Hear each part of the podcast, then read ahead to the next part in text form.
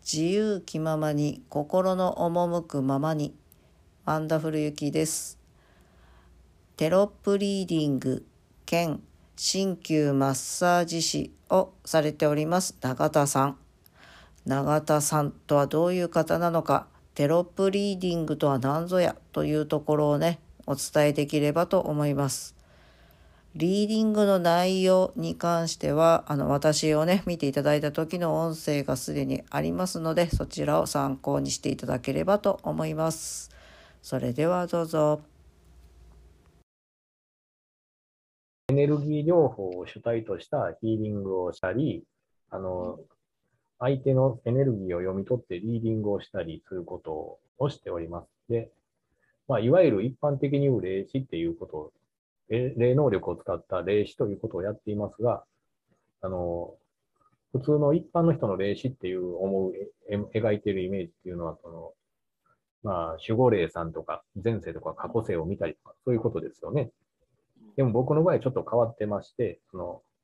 守守護霊とか前世の人を見る代わりに、相手の、相手の顔の横とかにその文字が見えるんですね。うん、あの、テレビのテロップってあるじゃないですか。はいはいうんああいう感じでパッと出てくるんですよね。うんうん。で、まあ一応あの、ある人からつけてもらったのがテロップリーディングっていうので、まあ、一応テロップリーディングっていう名前でそれをさせてもらってます。はい今はそれを、まあ、テロップリーディングをメインでやらせてもらってる感じですね。はまあ、それとあと、一応、鍼灸師、鍼灸マッサージ師も、の免許持ってますんで、それで、それをしながら働いてるという状態です。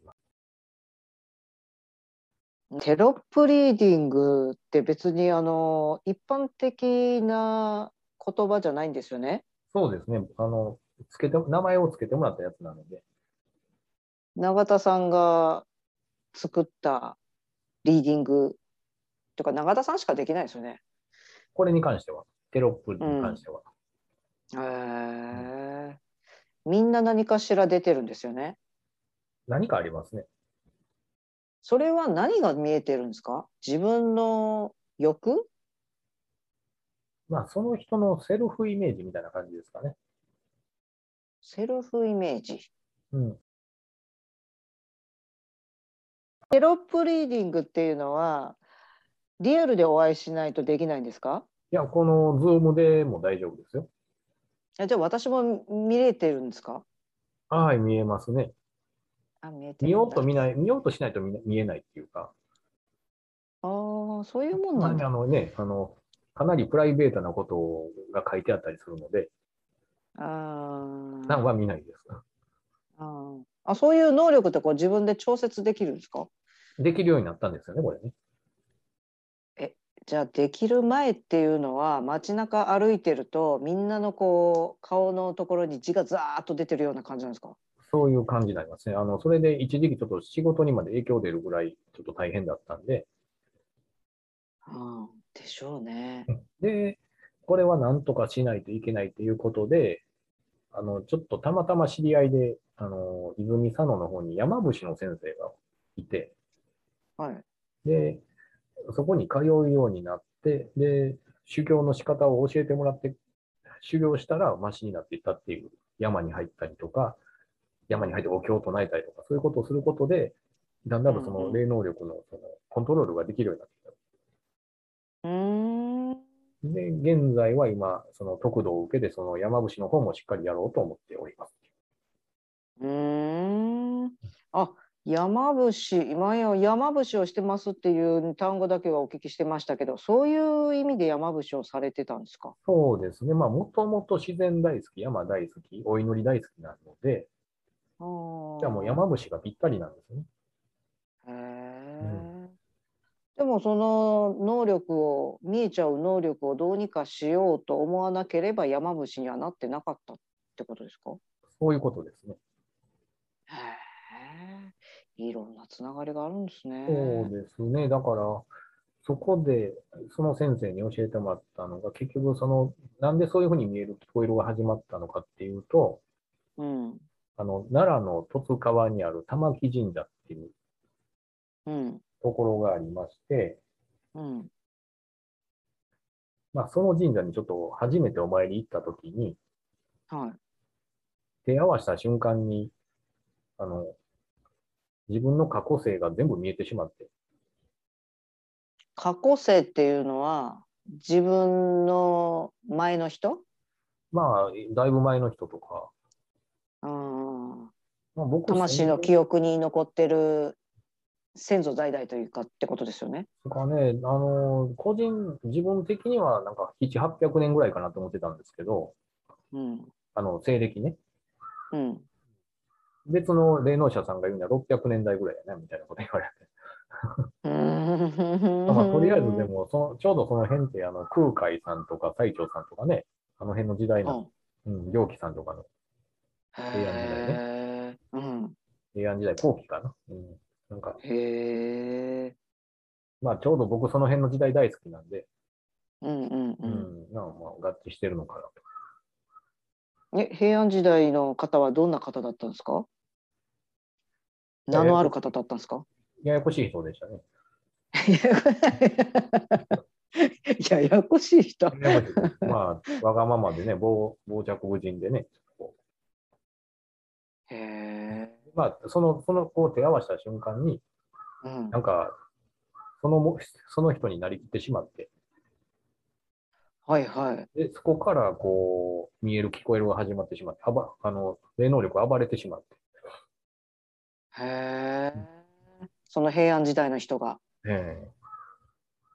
へえ、そんなことあるんですか。そうなんですよ。で、それで、その、で、その後に、だからその山伏の先生のところ行って、うんうん。これどうしたらいいんでしょうっていうか、その玉木神社っていうじ神社自体もちょっと、あの、明治のくらいの時に結構、あの、いろんな死んでるんですよね、その、ごたごたがあって、うん。争いがあってね、うーん。 40人ぐらい殺されてるんですよね。ドラマ。うん。で、どうやらそこの人たちの霊魂を沈めに行かないといけない。うんうんうんうん。じゃあ、やろうかっていうことになって、僕はね、あの、供養す、供養をしないといけないってなっても、それが自分の修行にもなるならって思って、そのう、んうんうん。すごい標高1000メーターの山の上なんですよ。めちゃめちゃ寒うい。ん。結構上ですね。かなり上なんですよ、そこの山 ね。あの神社ね。うん。うで、そこの裏にあるその供養塔っていうのがあるんですよ。ーん。そこで、あの、そういう供養をするためのお経があるんですけど、それを1000巻唱えるっていうのをやりましたね。戦艦1000回。戦回うわーへえ、すっごい。でもまあそうやってすれば供養されてくってことなん供ですか養されて、だからまあ、それに、そこの神社に関して言うと、僕がそこで1000巻あげるのによ、全部で8日間かかったんですよ。うんうんうん。まあまあ、あの、行って帰って、行って帰ってて、まあ、日帰りやったりしながらね。あ。まあそれ大変ですね。リアル的にね。リアル的にしながら、そんなで最後の方なんか、2日連続10時間立ちっぱなしとかね、そういうのをやってたんで。うわー泊まり込みじゃなかったんですか。最後、最後だけ泊まり込んでやりましたけど、あー途中で行ったり来たりして、で、それをやって、で、それの、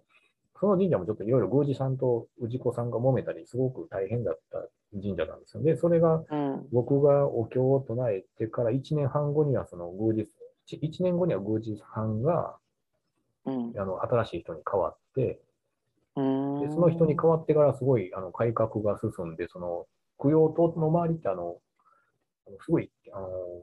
木あの木の柵とかがもう朽ちててもボロボロボロボロなってたんですけど、そういうのも綺麗になって、なんかぜいろんなものが整備されていって、ううんうんんああ、まあ、あの、お経を読んだ甲斐があったなっていう、そういう。巡り合わせというかねそうそうそう。導きなのかもしれないですね。まあ、これは僕が修行したおかげやろうって勝手に思ってるんですけど、いいんじゃないですか。えじゃあその平安時代の人はまだいるんですかもういないんですかあいやいますよ。へえもうだからそ、かんそうん、それを自分なりに消化して今の自分っていう感じですね。そこも含めて自分。うんうんうんうんうんうんうんういてるっちゃいてますね。ーん自分で感じるんですかうん、たまに暴れますね。あ暴れてるんですかまあ まあ、まあ、いわゆる、それって何かって言ったら、まあエゴ、エゴの部分ですよね。へえ、ね。あ僕の場合、それがそういう過去性っていう形で出てるっていうか。ああ、なるほどね。ああ、そういうことか。うん、へだから、え。あの、みんな持ってるものを僕は、その、見えない、聞聞こえない、見える、聞こえるの世界で表現してるって、それだけのことなんですよね。うんうんうんうんうんうん。へえ。平安時代の人。え、ちなみに平安時代の人って男の人なんですか男の人ですね。えー えーどんな感じなんだろう全然想像つかない。はい、今回はここまでとします。あのこの配信のね音声の中には入ってなかったんですけれどもあのいろいろお話をさせていただく中で印象に残っているのは見えない世界と見える世界をつなぐ役を担っているんだというふうにねおっしゃっておりました。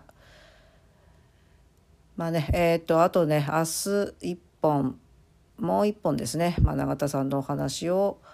配信させていただこうと思います。それでね、なんとなく永田さんという方がどういう方か、どういうテロップリーディングとはどういうものかということがお伝えできるかと思います。それではまた明日のね、配信を楽しみにしてください。